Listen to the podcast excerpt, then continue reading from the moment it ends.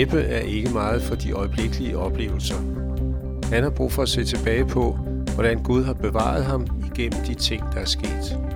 Det gør meget større indtryk på ham og bygger hans tro meget mere op, end hvis der røg 10.000 kroner ind ad brevsprækken. Jeppe Sarkas Møklis, 29 år, præst, gift med Hannah.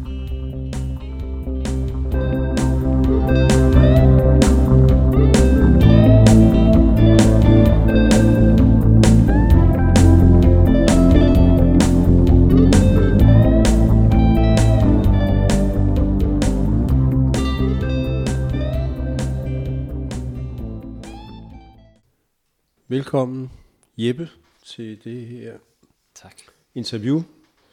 Så jeg har delt interviewet op i 4 afsnit: opvækst, omvendelse og kirke, troen udfordres og præstekaldet.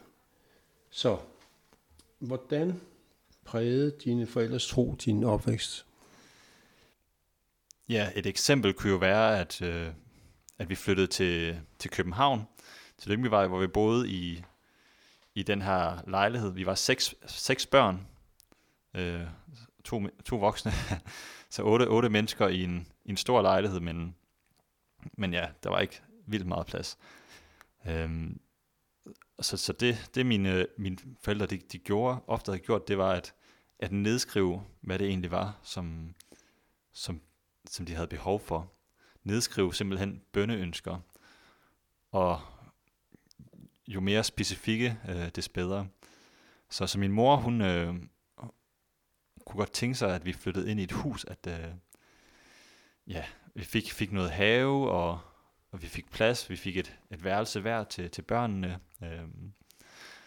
Og det skrev hun sirligt ned på en seddel, og ja, så gik der noget tid, og så lige pludselig var der et hus til os. Det kom lidt ud af det blå, fordi at jeg mener ikke, de havde fortalt nogen om det. Eller de havde jo egentlig ikke råd til at købe et hus af den størrelse. Rigtigt. Nej, det havde de ikke, så det var jo et mirakel på den måde også. I det hele taget, at der var et hus, som vi kunne få lov til at leje.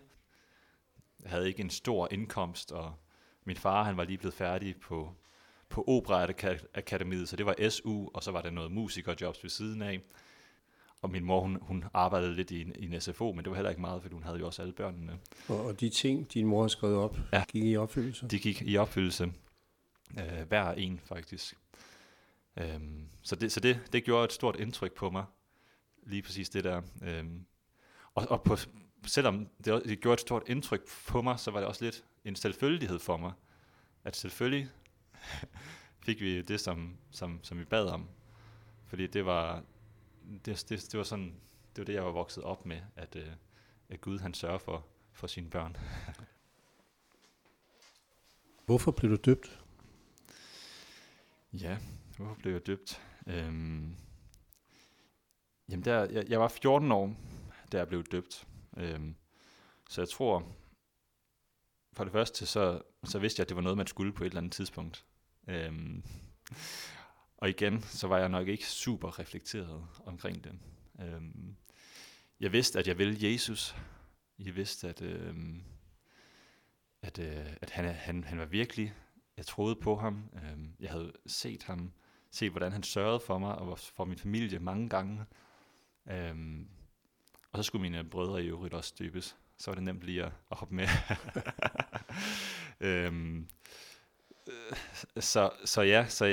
Så jeg blev døbt, fordi at det vidste jeg, at man skulle på et eller andet tidspunkt. Det var ligesom et tegn på, at nu lagde man sit liv over til Jesus. Men samtidig, så var jeg også i en alder der, 14 år, jeg gik i 8. klasse, tror jeg. Og jeg levede ikke det mest kristne liv. Så samtidig, så baksede jeg lidt med det her med, at jeg gerne ville Jesus, og jeg troede på ham, og han var jo en selvfølgelighed, og alt det der. Jeg kom fra den her trygge, kristne familie, så selvfølgelig, jeg vidste, det var det, som man skulle, på en eller anden måde. Men samtidig, så havde jeg også de her venner, og de her venner, de var begyndt at interessere sig rigtig meget for fester, og at man skulle sådan ud, og man skulle drikke sig fuld, og man skulle skulle ryge cigaretter og alle de her ting, sådan, som jeg sådan vidste, jamen det hænger ikke helt sammen på en eller anden måde.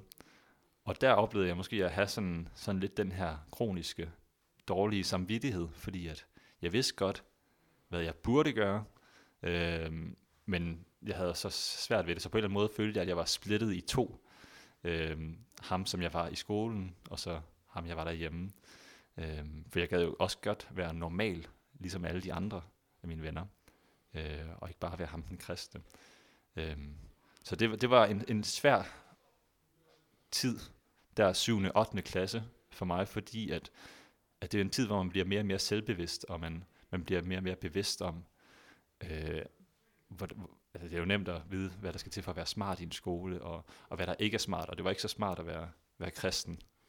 Det var sådan lidt noget, man sådan godt kunne gøre lidt grin med. Sådan, så det var sådan lidt en mærkelig tid, og jeg tror også det der med, at så valgte jeg at blive døbt der, det var jo så fordi, at jamen, jeg vil gerne tage kontrollen tilbage, men så alligevel så befandt jeg mig i den der spænding der. Og mest af alt på det tidspunkt, så jeg egentlig bare frem til at komme på efterskole. Fordi det skulle jeg i 9. klasse på Maja efterskole, som jo var en kristen efterskole, og jeg havde nogle venner, der også gik der. Og jeg havde bare lyst til at komme ud af det miljø, som jeg egentlig var lidt i. Så ja. Så hedder næste afsnit af dit liv omvendelse og kirke. Har du omvendt dig? Og hvordan foregik det? Ja, altså jeg har omvendt mig mange gange. Det tror jeg man gør. Jeg har mange gange besluttet mig for at gå i Jesus fodspor, hvis man kan sige det sådan. Men jeg har også mange gange oplevet at så komme lidt på afstand af det igen. For så at vende mig om igen. Man kan sige, at den store omvendelse har jeg ikke oplevet på den måde, forstået på den måde, at jeg har aldrig været sådan væk fra troen fuldstændig. Jeg har aldrig egentlig, og det lyder måske lidt skørt at sige, men jeg har egentlig aldrig været i tvivl om Gud. Jeg har aldrig været i tvivl om, at han var der. Jeg har været i tvivl om, hvad han kunne gøre for mig, og hvad jeg kunne bruge ham til. Men jeg har ikke været i tvivl om det på den måde. Så jeg har jo tit prøvet det der med at stå til sådan et stævne, for eksempel. I Maja, så var det her, der hed GAF, som var de her ungdomsstævner, hvor man var sammen i 2 uger, og så hver aften, så var der jo lovsang, og så var der en prædiken, og så blev der kaldt til forbøn, og så kunne man jo sidde der, og så kunne man græde, og opleve virkelig, at okay, det her det er godt, og så kom man hjem fra stævne, og så er det jo tilbage til hverdagen, ikke? Så den der omvendelse, tanke, den har ikke været så markant, den har været meget frem og tilbage. Jeg tror, hvis jeg så alligevel skal sige et tidspunkt, hvor jeg virkelig sådan gik mere ind på det, eller all ind på det, det har nok været efter, jeg startede faktisk i Københavns Frikirke, på Filippavej, og kom med i en netværksgruppe der. Og jeg havde et fællesskab og et rum der, hvor vi talte om de her ting. Og det har nok også noget at gøre med, at opmeldelse, det er jo et punkt, hvor du vender dig om, og så begynder du at gå imod Jesus. Gå imod det der mål. Det der gode, som Gud har lagt dig til dig. Fællesskabet med ham, ikke? Men du skal jo stadig fortsætte med at gå imod det. Jeg tror, hvis man ikke har nogen rammer for det, hvis man ikke bliver ved med at komme tilbage og drikke af kilden der, eller hvad skal man sige, så kommer man tit derud, hvor man måske lige har brug for at lige tage en 180 graders vending igen og orientere sig imod korset. Ja. Hvordan fandt du kirken på Filippavej? Jamen på en måde så fandt den mig. Jeg fandt så min kone først, skal det siges. Jeg endte i en gymnasieklasse med Hannah, som så er min nuværende kone. Og på det tidspunkt, der var jeg lige flyttet til København, og jeg var begyndt at prøve nogle forskellige steder af, men kom ikke rigtig noget sted, og vidste heller ikke rigtigt, om jeg skulle starte noget sted. Men så mødte jeg Hannah, og Hannah, hun... Hvorfor vidste du ikke rigtigt, at du skulle starte noget sted? Jamen, jeg tror, at jeg synes egentlig ikke rigtigt, at jeg kunne finde mig tilpas nogle steder, og det var måske også lige sådan en tørkeperiode i mit liv, hvor jeg har jo været vant til at gå i kirke hele livet, og havde ikke sat så mange spørgsmålstegn ved det egentlig. Så jeg tror, at det var måske bare sådan en lidt naturlig oprørsk fase, hvor der var mange andre ting, som måske også var spændende. Og så lige sådan der, hvor jeg var i den klasse der, og ny i byen der, og så tænkte jeg, så der er der andre ting, som måske er mere spændende, end at skulle bruge hver søndag på at gå i kirke, og så videre. Så ja, så jeg tror, fordi at det var sådan lidt svært lige at finde ud af, hvor man skulle komme, og så videre, så var det nemt bare at lægge det lidt på hylden. Så ja. Men ja, så mødte jeg jo som sagt Hannah i min klasse der. Og vi var i lidt en problematisk klasse, hvor jeg tror over halvdelen blev smidt hjem efter i løbet af det første år. Så vi fandt hurtigt hinanden, og Hannah, hun havde været på det, der hedder Euroclass i Kolding, som var den her efterskole, hvor de tager ud og rejser og egentlig sådan forkynder evangeliet. Så hun var brændende og kom hjem og havde masser af energi og tro og så videre, ikke? Og hun havde jo altid kommet inde på kirken der på Frederiksberg på Filippavej. Så det var naturligt, at hun hævde mig med derind. Og jeg synes egentlig ikke, det var så fedt at komme der det første halvandet år, fordi at der havde været noget ungdomsarbejde, som ikke længere var der på det tidspunkt. Så der var ligesom et hul. Der var ikke rigtig nogen, der hilste på mig, og jeg var Hannas kæreste, ikke? Og så det var sådan lidt modvilligt, at jeg også kom med, men det gjorde vi nu, og vi begyndte også at snakke lidt om, skulle man finde noget andet eller sådan noget. Men så skete der jo så det fantastiske, at der var to ildsjæle, der kom hjem fra højskole, og besluttede sig for at starte noget ungdomsarbejde op, og starte nogle netværksgrupper, cellegrupper op. Og det gjorde, at der opstod nogle fællesskaber. Det gjorde, at jeg kom med i en gruppe, og der fik nogle gode relationer, og det var nok det, som egentlig holdt os til, eller holdt mig til i hvert fald. Så kommer vi til tredje afsnit. Troen udfordres. Du har også gået på universitetet. Hvordan klarer din tro sig der? Jamen, den blev også udfordret på godt og på ondt. Og jeg tror, det var en god udfordring at komme på universitetet, fordi da jeg startede, vi var 130, der startede på teologi, der på første semester. Og det gik hurtigt op for mig, troede jeg, at der ikke var særlig mange af dem, der var kristne. Der var måske vi var måske 2 eller 3, der kom i en frikirke, som jeg troede var det eneste rigtige. Men jeg fandt jo så hurtigt også ud af, at kristendom er faktisk også mere end bare den måde, som jeg kender det, end den måde, som jeg tror, at det ser ud på. Vi var jo enige om kernen i det hele. Vi var enige om de centrale ting, men hvordan det udtrykker sig, det var jo der var meget forskellige meninger. Og det var fuldstændig nødvendigt for mig at få det perspektiv med, at opleve, at det ikke er mig, der har hele sandheden. Så det var sådan den umiddelbare udfordring. Senere så kom der jo så mere i det her, de store filosofiske spørgsmål, og især mødet med den her tyske filosof Friedrich Nietzsche, krævede noget genovervejelse.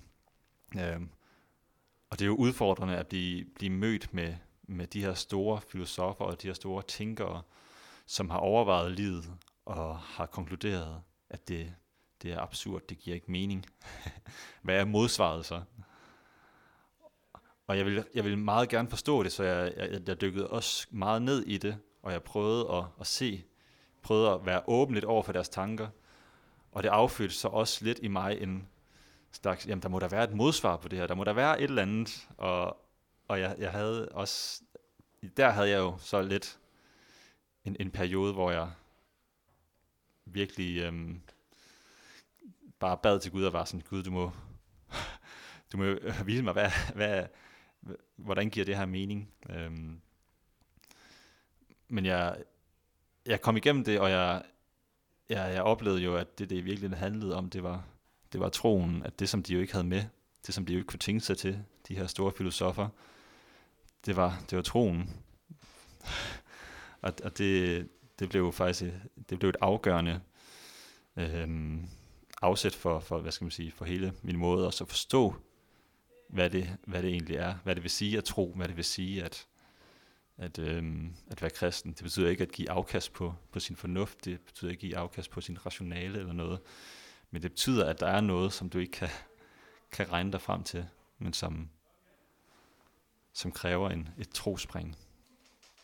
Hvordan blev din tro prøvet, da Hannah var syg i 3 måneder? Ja, Hannah, hun har taget en krævende uddannelse og var i gang med sit store bachelorprojekt. Eller skulle til i gang, da hun blev syg og skulle indlægges. Hun har noget... Ja, hun har en sygdom, som kræver, at hun tager noget medicin, som nedsætter hendes immunforsvar. Og samtidig så blev hun angrebet af noget andet, som der skulle opereres. Og det gjorde, at hun ikke kunne tage sin medicin. Og hun endte så med at være syg. Jeg tror, det var knap et halvt år, faktisk.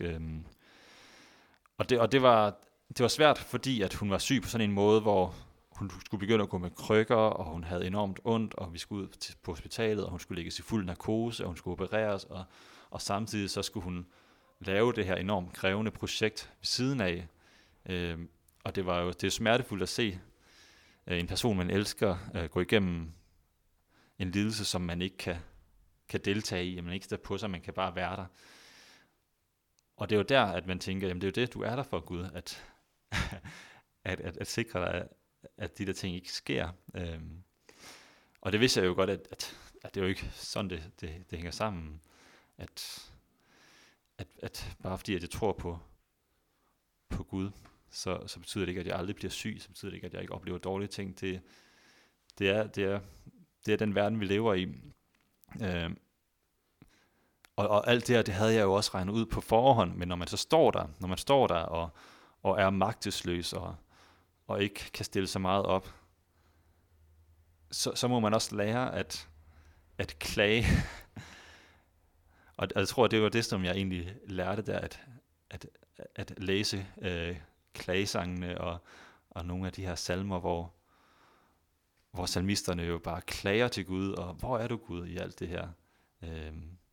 Og så alligevel lande og sige, jamen du var der jo hele tiden, du er der jo midt i lidelsen, du går jo igennem det sammen med os. Men det var en udfordring, fordi jeg ved ikke, jeg tror bare, det er noget, man ikke kan forberede sig på rent rationelt, eller man kan godt tænke sig en masse scenarier, men når man først står der, så og erfarer den der magtesløshed, den der virkelige magtesløshed, hvor du ikke kan stille noget op, men man ved ikke, hvilken vej det går, Ja, det siger jo nok et eller andet om, at vi bare er afhængige, minder en om, at vi bare er afhængige af Gud, at der, det er hans nåde. Så kommer vi til det sidste afsnit, præstekaldet. Yes. Og det er en drøm, som gik i opfyldelse. Det ved jeg ikke, om det var. På en måde var det. Hvis jeg selv skulle have planlagt det, eller jeg havde selv planlagt det, så skulle jeg være præst om en 6-7 år måske. Efter jeg havde måske... Jeg kunne godt tænke mig at skrive en PhD, eller undersøge nogle andre muligheder, prøve nogle ting af først. Fordi jeg tænkte også, hvis du skal træde ind i præstejobbet, så har du også brug for noget mere erfaring. Men sådan skulle det ikke være. Om det var en drøm, som gik i opfyldelse, det var det jo både, og det er jo både en drøm, man frygter lidt,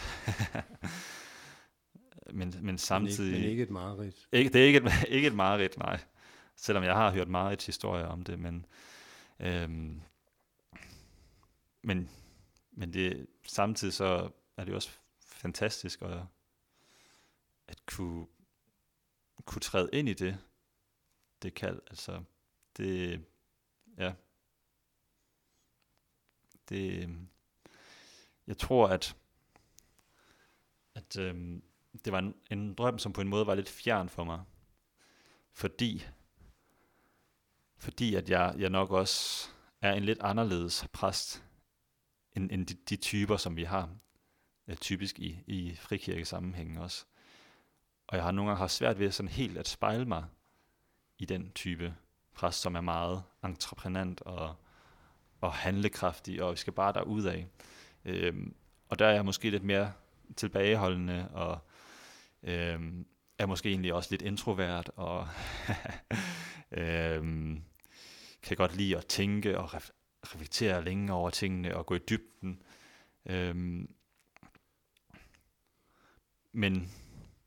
Men da jeg så blev spurgt alligevel, så vækkede det jo genklang, da det kaldet lød fra Jakob, vores vidnepræst, han spurgte mig, og det var noget, som jeg kunne tænke mig, så var det da noget, der resonerede i mig,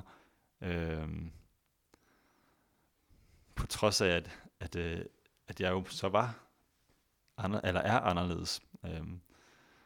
Og det er jo også en vandring, og har været en vandring for mig, og jeg skulle da også overveje det noget tid, og mærke efter, fordi Gud, kan du virkelig bruge sådan en som mig til det her job? Og da jeg så tænkte tilbage på det, på mit liv, og hvordan det har udformet sig,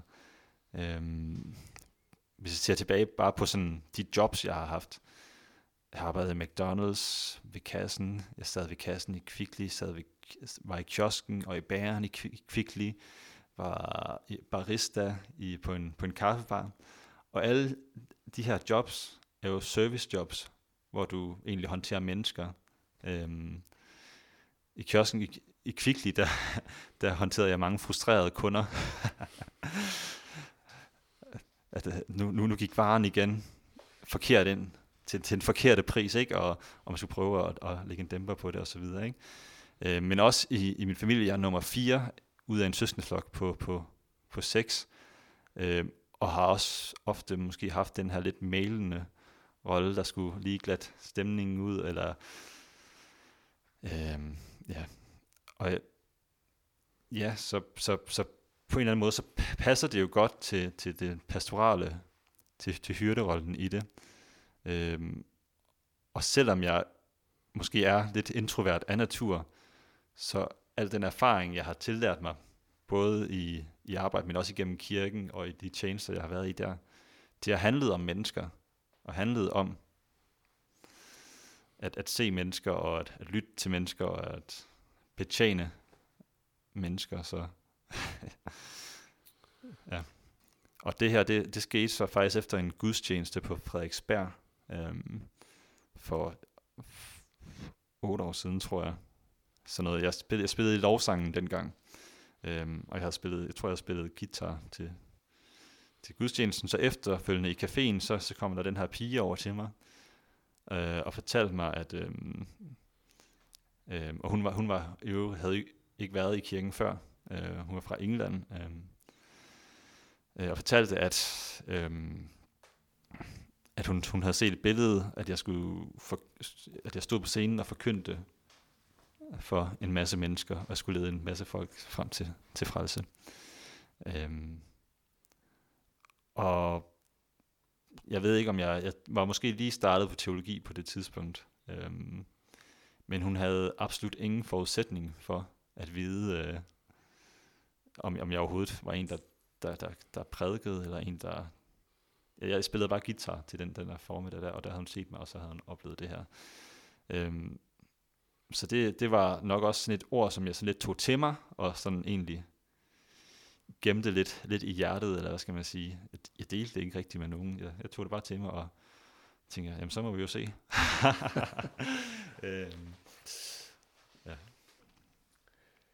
Sådan mere teknisk, eller hvordan foregik det, at du blev kaldet? Jamen altså, hvis vi går langt tilbage, så, og det ved jeg ikke, om jeg har haft en indflydelse, det har det måske alligevel. Så min mormor, hun har altid sagt til mig, hvordan jeg mindede hende om hendes svoger, Alfred Lorenzen, som var præst her i en kirke her i København, Elim, men som pludselig døde. Meget tragisk, som 41-årig eller sådan noget, tror jeg det var. Men hun har altid sagt, at hvordan jeg mindede hende om ham, både udseende, men også sådan i min, jeg ved ikke, gestikulationer og så videre. Og har altid sagt, jamen du skal være præst, Jeppe. Og det var, dengang har jeg været 12 år eller sådan noget, og det har hun bare gentaget sådan flere gange, og det er bare, jeg skal ikke være præst. Det er det helt sikkert. For det første, så har jeg sceneskræk, og for det andet, så... Ja, det skulle jeg bare ikke, men... Jamen, hvad skal jeg sige? Altså, i min familie, der er vi alle sammen musikere, og det var ligesom det, som man også skulle være. Så jeg havde egentlig også bare tænkt, jamen, jeg skal jo så bare... blive god til guitar, og så skal jeg på konservatoriet, fordi det var det, som mine søstre gjorde, og så må det være det. Men jeg finder så ud af, at det skal ikke være den vej alligevel. Dels så skal man øve sig rigtig meget, og så dels så kunne jeg godt se, at det faktisk ikke var et særligt fedt job. At det var ikke noget, der tiltalte mig, at skulle være musiker. Så jeg skulle finde ud af efter gymnasiet der, hvad skulle det så blive til? Og jeg havde så faktisk 2 sabbatår, og det ene af sabbatårene, der var jeg ude at rejse, på en lang rejse til Australien og dernede af. Og der begyndte jeg faktisk at læse en hel del i min bibel. Jeg ved ikke, hvorfor jeg havde taget den med, og så tænkte jeg, okay, det var fint at bruge morgenerne på det, men vågner jeg op alle mulige steder, så det var enormt idyllisk at lige sådan sidde der i bagagebæret i bilen der og læse Guds ord. Og der begyndte bare at arbejde der et eller andet i mig om, at okay, det kan det godt være, at det kunne være spændende faktisk at læse teologi. Også for at blive lidt klogere på sådan... for sådan lidt en anden side af det, end den her, som jeg kendte til fra mit eget liv. Ja, det var en lang historie herfra, ikke? Men altså, så jeg begyndte at læse teologi, og jeg blev mere og mere engageret egentlig også i kirken, og var både i noget juniorarbejde, i noget ungdomsarbejde, noget teenagearbejde, og begyndte at være leder for en netværksgruppe, og var egentlig bare enormt engageret i kirken. Og så startede der så det her præsteaspirantforløb i Apostolskirke, hvor jeg så også blev inviteret med til. Og selvom jeg var fortsat uafklaret med, om det skulle være eller ikke skulle være. Og jeg tror bare sådan hele det her forløb fra, jeg læste, startede teologi, og jeg var engageret i kirken, og så helt tilbage, jeg husker på, det er min mormor, hun har sagt, var der måske alligevel et eller andet om det, ikke? Det var bare et underligt forløb, som gik meget op og ned og frem og tilbage, og jeg tror først, det var, da jeg begyndte på mit speciale på teologistudiet, og jeg skrev om karisma og kiggede på det fra sådan en akademisk side, og jeg begyndte egentlig også at have lidt mere tid til at også engagere mig endnu mere i kirken nu, fordi at der var ikke alle mulige andre forpligtelser ved siden af. Det var der sådan egentlig for alvor begyndte sig at spire den der, okay, det kunne der egentlig også godt være. Jeg tror også altid, jeg har tænkt, at der er jo, men det skal jo nok ikke være mig. Der er jo nogen, jeg kan se mange andre, der vil være mere egnede end mig til at være præst, så det skal virkelig være desperat, hvis det, hvis jeg skulle blive kaldet. Så jeg afleverede mit speciale, og nu er jeg så jobsøgende og på dagpenge, og så begynder jeg faktisk bare at have en masse tid, som jeg giver til kirken. Jeg begynder at følge Joel, som er blevet præst i Lyngby på det tidspunkt. Jeg begynder at følge Jacob Viftrup, som jo er så blevet præst her i Frederiksberg, og begynder at gå meget med dem, og snakke med dem, og de udfordrer mig til forskellige ting. Og jeg tænker bare, jamen det er da en god måde også at bruge sin tid på, når nu har jeg min teologiuddannelse, og så kan jeg prøve at søge en PhD eller et eller andet. Og det er jo bare igen frem og tilbage forløbet der, ikke en brændende tornebusk, som der siger, Jeppe, du skal være præst, men bare sådan noget, der arbejder i mig på en eller anden måde, meget inspireret af de mennesker, som jeg omgås. Og så spørger Jakob mig så til august, og der kommer det konkrete ydre kald, som man kan forholde sig til, et menneske, som spørger dig, vil du være præst? August sidste år, ja. Og den skulle jeg så tygge lidt på. Men det første, der sker, når jeg går ud af den dør der, på den her samtale, som ingen ved, at vi har haft, det er, at der kommer en over til mig, og fortæller, at han sådan bare ser for sig, at jeg måske skal være præst, eller jeg skal være sådan, jeg står i spidsen for en menighed, eller sådan et eller andet. Og så tror jeg bare sådan, okay, der tror jeg nok beslutningen, selvom jeg så ventede lige et par måneder med at sige ja. Så det har været en, og det handler nok også om, hvem jeg er som person, at jeg vil gerne forstå alle sider af en sag, og jeg er ikke meget for de her meget øjeblikkelige oplevelser, jeg har brug for at se, eller min oplevelse med Gud er over tid, at se tilbage på, hvordan han har sørget for mig og min familie, eller for bevaret mig igennem årene og igennem de ting, der er sket. Og det gør meget større indtryk og bygger min tro meget mere op, end det gør, at der lige rører 10.000 kroner ind af brevsprækken.